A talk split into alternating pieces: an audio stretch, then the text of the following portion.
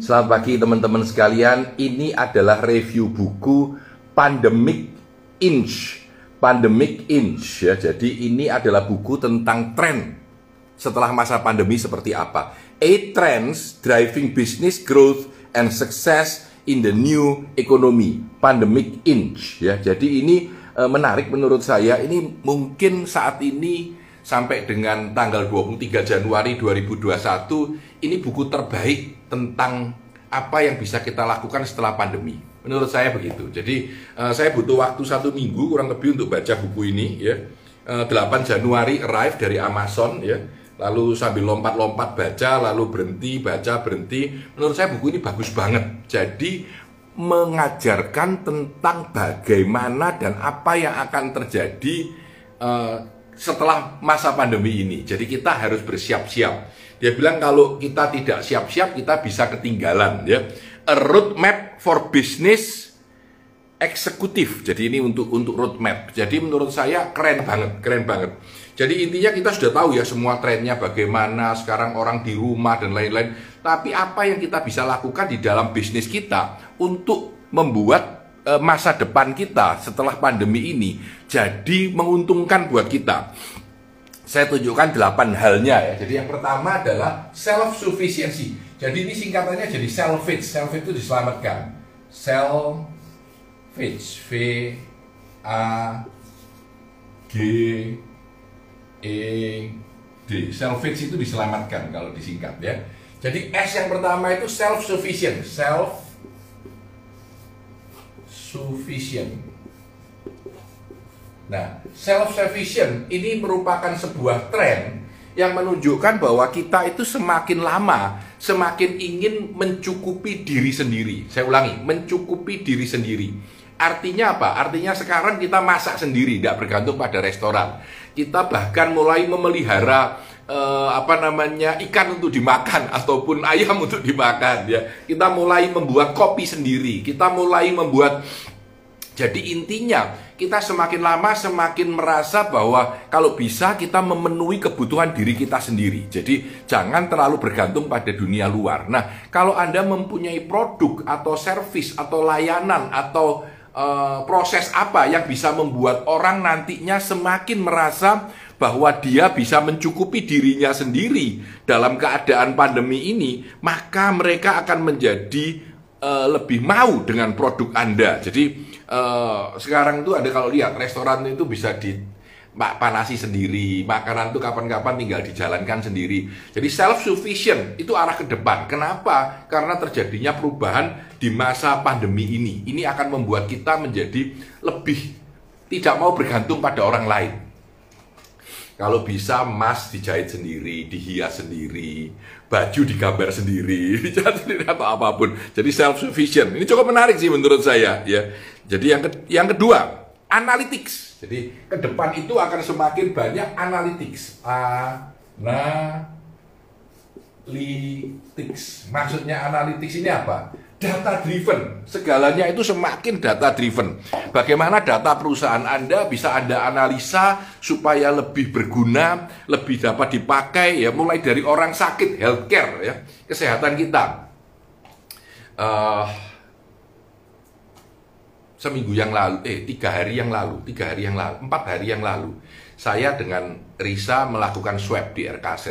Uh, saya swab, dia swab, uh, kita swab ya. Dan kita lihat, ternyata di datanya dia, Risa Santoso, sudah ada itu sebelumnya dia swab tanggal berapa. Jadi tanpa sadar sekarang penyakit kita, sak, segala macam, itu database-nya semakin lengkap ke belakang. Ya. Dalam segala pekerjaan kita, kita harus mulai memanfaatkan data. Baik itu untuk menyusun klien kita, ataupun untuk membuat uh, apa namanya klien kita lebih nyaman. Jadi, saya kasih contoh ya. Kalau Anda masuk ke hotel ini sebelum pandemi ya, Anda check in, Anda masukkan nama, berapa banyak hotel yang langsung bisa tahu berapa sering Anda ke sana, apa kesukaan Anda Tidak semua hotel ya. Tapi mungkin 20 sampai 30 persen lah ya, semacam Four Season yang gede-gede itu sudah semua ya. Tapi yang kecil-kecil belum. Jadi begitu minta masih diminta lagi. Aku minta KTP-nya, dimasukin lagi satu-satu. Padahal datanya ada di dalam. Ya. Mungkin 30 persen hotel sudah melakukan. Tapi saya yakin satu tahun lagi, dua tahun lagi, semua hotel akan mulai memanfaatkan itu. Karena data semakin murah ya dan semakin mudah ya jadi ini ini bagaimana data itu berubah ya kalau kita lihat ya. Lalu software juga begitu, semakin canggih, semakin gampang ya. Bahkan kalau Anda lihat sekarang Anda memotret dengan menggunakan handphone Anda aja ya. Begitu Anda memotret menggunakan handphone tiba-tiba untuk foto yang sama sama handphone Anda dengan smart artificial intelligence-nya bisa dikelompokkan. Jadi langsung Anda bisa lihat, oh ini loh saya dengan suami saya atau saya dengan ibu saya atau saya dengan anak saya. Lalu fotonya bisa terkumpul sendiri seperti sebuah film begitu. Nah, itu keren menurut saya. Kenapa? Karena software semakin canggih, storage semakin murah luar biasa. Storage semakin murah luar biasa, ya. Optimalisasi data untuk marketing untuk apa? Ini harus segera dipakaikan. Sekarang ini begitu mudah untuk cari klien Anda itu siapa. Jadi uh, kalau Anda ketemu klien baru, perusahaan tertentu, Anda bisa Google, bisa tahu latar belakangnya dia apa, bagaimana bisnisnya. Jadi analytics atau keadaan itu uh, atau pendataan, penggunaan informasi dan data di dalam bisnis menjadi semakin tinggi gitu. Tren yang ketiga, yang ketiga setelah pandemi ya, liquidity. Liquidity. Jadi liquidity ini cash flow sebenarnya. Jadi hati-hati dengan cash flow Anda. Semakin sulit kita untuk mengatur cash flow kita karena masa pandemi. Terjadi pemelaratan dunia karena setiap orang sebagai semakin sulit mencari uh, apa namanya keuntungan lebih pada saat pandemi ini terutama karena mereka uh, bisnisnya semakin sulit, yang sangat kaya menjadi kurang, yang kurang menjadi kurang lagi, yang kurang menjadi kurang lagi, yang asalnya sangat kurang menjadi semakin miskin. Jadi liquidity cash flow itu jadi kunci. Jadi kita harus hati-hati ini kembali kepada uh, bisnis 101 ya kalau kita jadi entrepreneur. Keuangan itu jadi penting sekali. Thank you para buat hati-hatinya yang banyak sekali. Thank you ya. Jadi itulah liquidity. Jadi kita harus memikirkan seperti seorang entrepreneur lah betul dia bicara tentang entrepreneur ya. Jadi jangan terlalu memikirkan master plan. Wah nanti 10 tahun lagi Bagaimana? Pikirkan jangka pendek dulu. Setahun ini aku nyoba apa? Ke, depan coba apa? Ya. Lalu jaga cash Anda. Jangan terlalu boros. Simpan bahwa Anda lebih baik punya uang di bank. Jadi jangan terlalu uh, apa namanya boros dan ter jangan memikirkan wah aku bisa dapat utang. Karena hati-hati utang akan sulit keluar. Nah, yang keempat, yang keempat ini yang paling umum dan saya yakin tidak usah diajari juga sudah tahu disebut fear virtualization. Jadi semuanya go virtual, semuanya go online. Jadi ini saya kira tren yang paling umum ya, yang semua orang sudah sadar. Semua semakin virtual ya. Jadi apa pun bisnis Anda, nah ini ini tipsnya adalah apa pun bisnis Anda, Anda harus siap untuk lebih membuatnya siap untuk virtual. Itu kuncinya. Ya. Jadi dia bilang bahwa uh, sekarang itu contoh aja ya. Kerja. Dulu orang mikir kerja itu harus kantor. Sekarang ini sudah banyak perusahaan di Amerika. Mulai tidak usah pakai kantor kerja di rumah aja gitu ya. Karena semuanya bisa dikerjakan secara virtual ya. Meeting bisa virtual seminar bisa virtual training bisa virtual ya. Nah ini juga bergeser ini ya. Work from home Virtual reality, nah ini menarik, ini sedang tumbuh bisnisnya. Ini akan juga tumbuh lebih hebat lagi. Jadi perhatikan tentang virtual reality. Kalau mau tour dan lain-lain ya, terima kasih buat hati-hatinya yang banyak banget ya. Jadi uh, teman-teman saya sudah banyak yang hadir, thank you so much ya. Nah, virtual reality itu juga jadi bisnis yang akan menjadi tumbuh ya. Lalu pertanyaannya adalah bisnis kita, bagaimana memvirtualkan bisnis kita? Apakah ada opportunity untuk membuat bisnis kita jauh lebih virtual. Kalau Anda punya restoran, Anda harus mikir gimana supaya lebih virtual ya. Lebih mudah orang order online, lebih menarik fotonya, lebih membuat orang kalau ngeklik menu tertentu keluar bagaimana enaknya makanan itu. Semua harus bergerak ke arah virtualisasi. Karena ke depannya setelah masa pandemi, orang sudah terbiasa dengan virtual. Begitu Anda ke tempat Anda, dilihat nggak ada. Contohnya sekarang saya mau ke restoran A, saya ketik namanya, saya klik, saya harus bisa lihat di Google ada, saya klik langsung telepon ke nomor itu. Saya nggak perlu lagi menulis nomor teleponnya restoran, karena di Google ada. Ini contohnya. Dunia virtual akan semakin banyak. Influencer pun harus go virtual gitu. Ya, influencer juga go virtual. Kita jadi influencer di sosial media. Ini tumbuh semua. Everything about virtualization itu akan tumbuh. Wah ini bahkan ada yang menarik katanya robotik sex doll mulai keluar jadi virtual juga ya virtual companion teman kita ditemani dengan dengan virtual dulu saya ingat ada Aibo anjing virtual anjing yang kuku kuku tapi sebetulnya uh, mainan ya jadi virtualization ini menimbulkan banyaknya barang-barang yang robotik gitu ya. Virtual education. Nah ini suruh lihat bagaimana education semakin virtual. Kami di bisnis Wisdom Institute sedang memacu supaya Institut Asia, ya Stiki Indonesia, semuanya lebih fokus pada virtualization. Karena ke depan pendidikan itu akan berubah wajahnya. Jadi di luar kita meeting one on one yang pasti harus, tapi banyak sekali pembelajaran cara begini. Kalau perlu dosen tuh ngajar di IG aja gitu, ya. Lalu mahasiswanya dengerin semua di IG gitu, ya, selama satu jam gitu. Sesudah itu lalu ada tes gitu ya. Kalau nggak nggak kan kebetulan pada saat itu mahasiswanya eh, nggak e, bisa ikut hadir ya nanti satu jam lagi baru ngeliat ini bagaimana virtualization itu akan berubah dengan drastis. Virtual adult learning yang kita lakukan di BWI ya. Virtual healthcare. Nah sekarang kalau saya ketemu dokter sudah dok saya telepon ya dok nah, nanti bayar nggak apa-apa gitu tapi teleponnya virtual jadi virtualization ini menurut saya salah satu yang paling besar ya pertanyaannya adalah Bagaimana Anda bisa menjual produk dan jasa Anda dengan lebih virtual? Bagaimana membuat, virtual itu menjadi lebih kunci di dalam kehidupan Anda ya. Jadi ini adalah banyaknya pemikiran-pemikiran bagaimana saya bisa mendevelop proses saya lebih virtual ya. Dan yang kelima,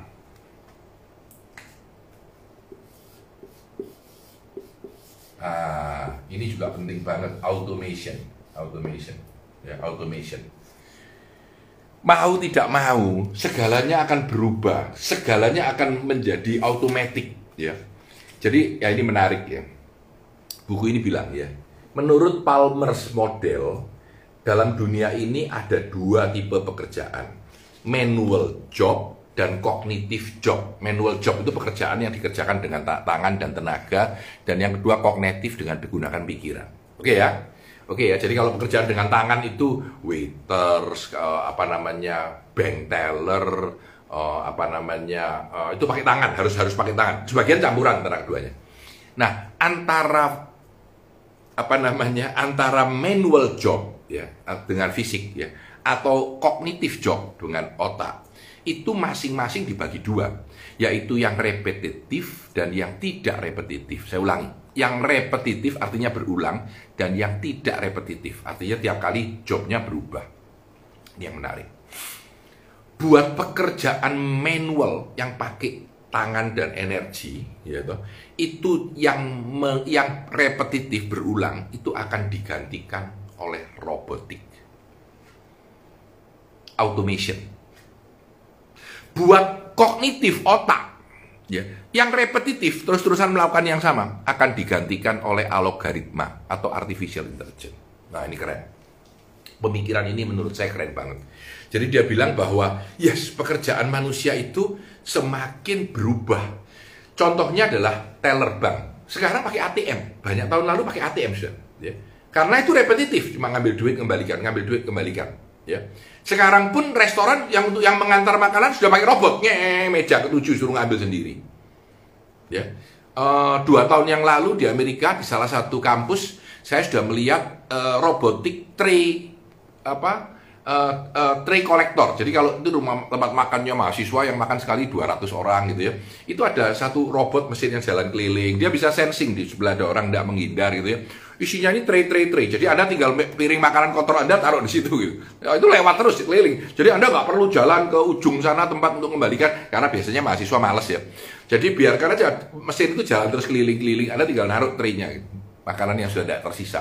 Nah, semua yang fisik digantikan oleh ro oleh uh, apa namanya rob, uh, oleh robotik ya oleh robotik ya sedangkan semua yang kognitif digantikan oleh artificial intelligence atau algoritma sehingga pekerjaan yang tersisa buat kita adalah pekerjaan yang tidak repetitif yang repetitif diganti mesin. Nah ini menarik ya. Jadi kita harus mikir, sehingga kalau kita mengerjakan sesuatu bisnis, harus mikir, bisnis saya bisa membantu apa supaya segalanya yang lebih repetitif itu uh, digantikan oleh mesin atau algoritma, sedangkan kita mengerjakan pekerjaan-pekerjaan yang selalu berubah, selalu berbeda. Ya. Diceritakan juga tentang mobil tanpa sopir, mobil elektrik, gitu, komersial minibus yang yang uh, otomatis dan lain-lain ya. Nah, job losses ini menarik, saya sudah baca di banyak buku lain nih. Jadi dengan automation itu pekerjaan akan hilang, berkurang, berkurang, berkurang, berkurang, berkurang. Tapi akan ada pekerjaan baru. Contoh gampangnya adalah begini.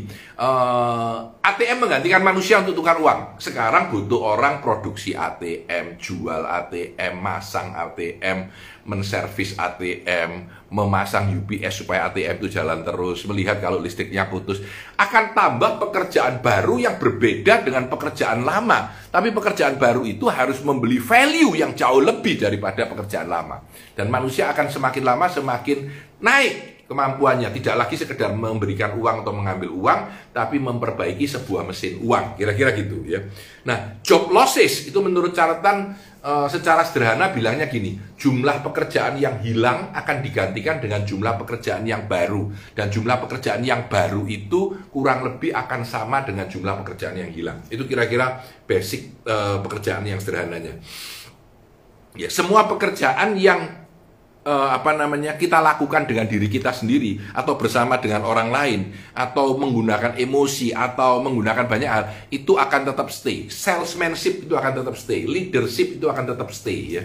Tapi pekerjaan-pekerjaan rutin yang secara otomatis berjalan akan digantikan oleh mesin. Yang nomor 6 ini menarik. Yang nomor 6 ini menarik. Judulnya government.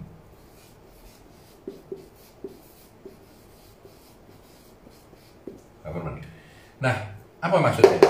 Ini menarik. Saya tidak melihat itu data. Ya. Government itu adalah pemerintah.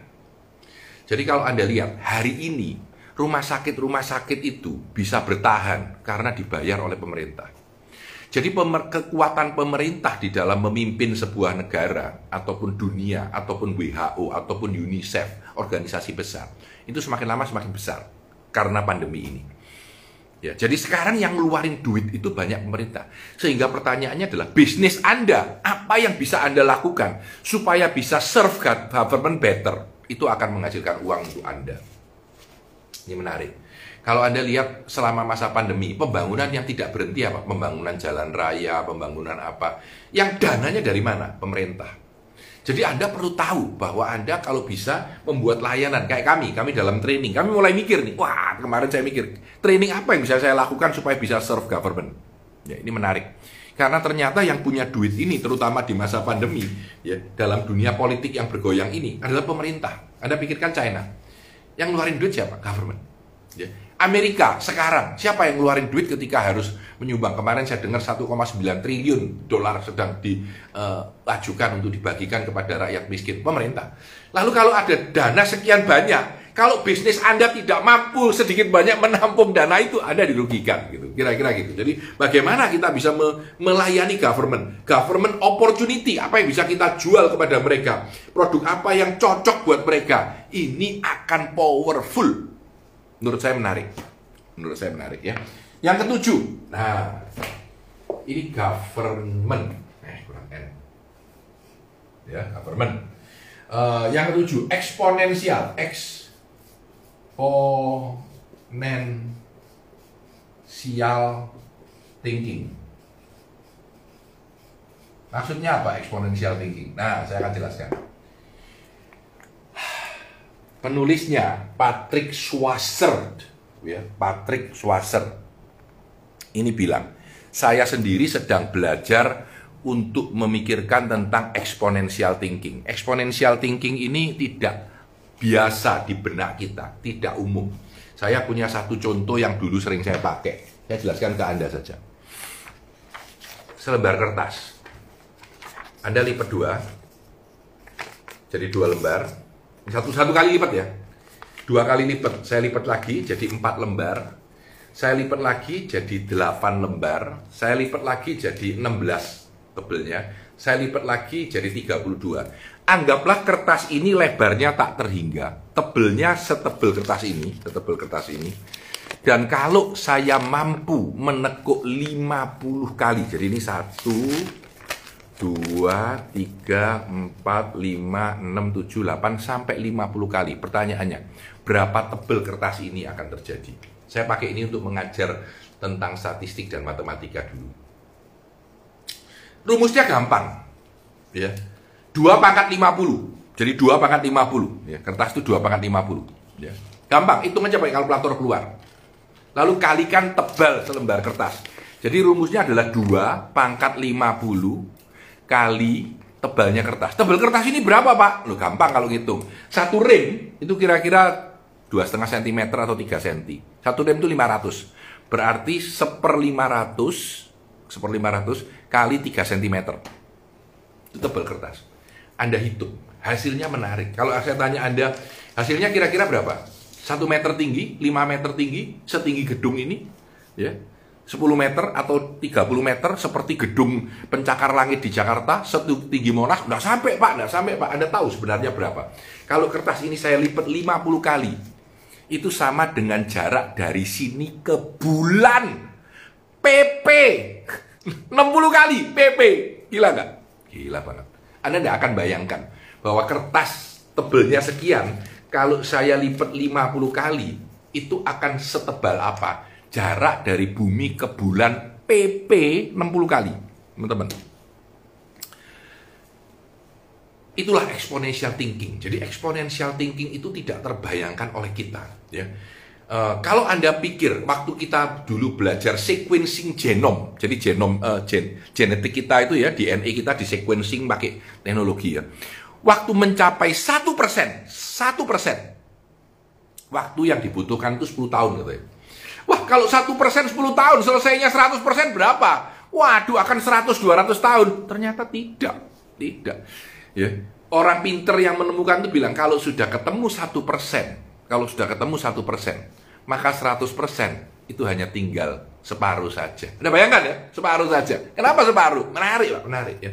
Anda bayangkan, kalau dia bisa 50% percepatan, satu tahun kemampuannya bisa dari tahun pertama satu persen, tahun kedua bisa dua persen, tahun ketiga bisa empat persen, tahun kemudian bisa delapan persen, sesudah itu bisa uh, belas persen, lalu tiga puluh dua persen, enam puluh empat persen. Cuma butuh tujuh tahun tidak sampai selesai. Dan ternyata memang benar. Cuma tujuh tahun selesai sudah, seratus persen. Jadi kita selalu berpikir dalam linear, garis lurus gitu. Ya. Kalau satu terus dua terus tiga terus empat terus lima, kita tidak pernah mikir 1, 2, 4, 8, 16, 32, dan seterusnya. Ya. Jadi ini adalah apa yang disebut dengan exponential thinking. Dan menurut saya ini powerful banget exponential thinking ini. Kita harus mulai siap untuk memikirkan segalanya. Perbaikan itu akan eksponensial. Ya. Daya tampung kamera Anda, segala macam itu semuanya eksponensial. Ya Morse Law, M-O-O-R-E Morse Law, itu bilang apa hukumnya? Setiap 18 bulan, kemampuan computing kita double. Dan sampai sekarang masih jalan. Jadi kemampuannya luar biasa banget, ya, luar biasa banget ya. Semuanya double, semuanya lebih cepat. Nah, percepatan dalam dunia digital akan super cepat, super hebat. Bentar lagi 5G, sebentar lagi uh, apa namanya? Anda download film cuma dalam 5 menit dan seterusnya. Jadi kemampuan ini akan jadi hebat. Kita harus memikirkan kalau kemampuan komputer 10 kali lebih hebat, apa yang bisa kita lakukan? Kalau kita hanya perlu bayar satu eh, satu persen aja dari harga yang sekarang, apa yang terjadi? Bagaimana kompetitor Anda berubah? Bagaimana diri kita berubah? Bagaimana organisasi kita berubah? Bagaimana produk kita berubah? Kalau pendidikan semuanya sudah gratis, terus bagaimana? Ya, apa yang akan terjadi? Kalau ilmu itu semua ada di dunia internet dan Anda dengan mudah bisa merubah apa yang akan terjadi pada sekolah SD, SMP, SMA Anda. Kalau misalkan di kampus itu sekarang seorang mahasiswa dibiarkan bisa belajar jauh lebih hebat dari dosennya, apa yang akan terjadi? Ini disebut exponential thinking. Di dalam exponential thinking, kita harus sadar banget bahwa segalanya akan berubah dengan sangat cepat dan masyarakat sering tidak siap orang tidak siap. Ya, masih ingat dulu email bayar, lalu tiba-tiba ada uh, apa namanya Hotmail, lalu ada Gmail, ya, lalu semuanya jadi gratis. Dulu orang pakai software itu bayar mahal, sekarang software yang paling hebat di dunia gratis semua, ya itu exponential thinking. Semuanya berpikir dengan eksponensial. Naiknya itu bukan bukan sekedar garis lurus. Jadi kalau Anda lihat eksponensial itu bukan sesuatu garis lurus. Jadi kalau Anda memikirkan uh, kemajuan waktu itu adalah seperti ini, eksponensial ya, seperti ini. Ini pikiran kita. Ini linear, ini disebut linear. Linear. Tapi yang eksponensial itu gini, ini jalannya nggak terlalu, tapi tiba-tiba gini. Nah, ini eksponensial, ini eksponensial, ya, ini eksponensial. Ya. Naiknya akan seperti ini. Memang di sini nggak kelihatan bareng dengan yang linear. Tapi yang linear mikirnya begini, otak kita selalu linear, padahal segalanya akan eksponensial. Ya. Ini kalau Anda ikut matematika. Dan tren yang ke-8, sebentar saya ulangi. Yang ke-8, ya, yang ke-8 disebut ini juga cukup umum ya, desentralisasi. Desentralisasi legalization. Ya, jadi ini saya buat tanah di Santoso 23 Januari. Yang terakhir adalah decentralization, decentralization, ya, decentralization. Maksudnya desentralisasi itu sangat clear, ya. Segalanya akan menjadi semakin decentralized, artinya semakin tidak terpusat pada satu titik. Ya. Banyak sekali dalam kehidupan kita akan semakin tidak terpusat. Maksudnya tidak terpusat itu bagaimana? Maksudnya kalau dulu yang hebat itu cuma ada lima company aja, sekarang ada 20 ribu company. Kalau dulu bintang film itu adalah sekian ratus saja, sekarang jutaan influencer. Ya. Iklan itu jadi jutaan banyaknya karena semua power itu tidak lagi jadi sesuatu yang besar. Ini karena internet, karena digital, karena segalanya. Ya. Tenaga kerja akan semakin banyak orang yang kerja di rumah sendiri.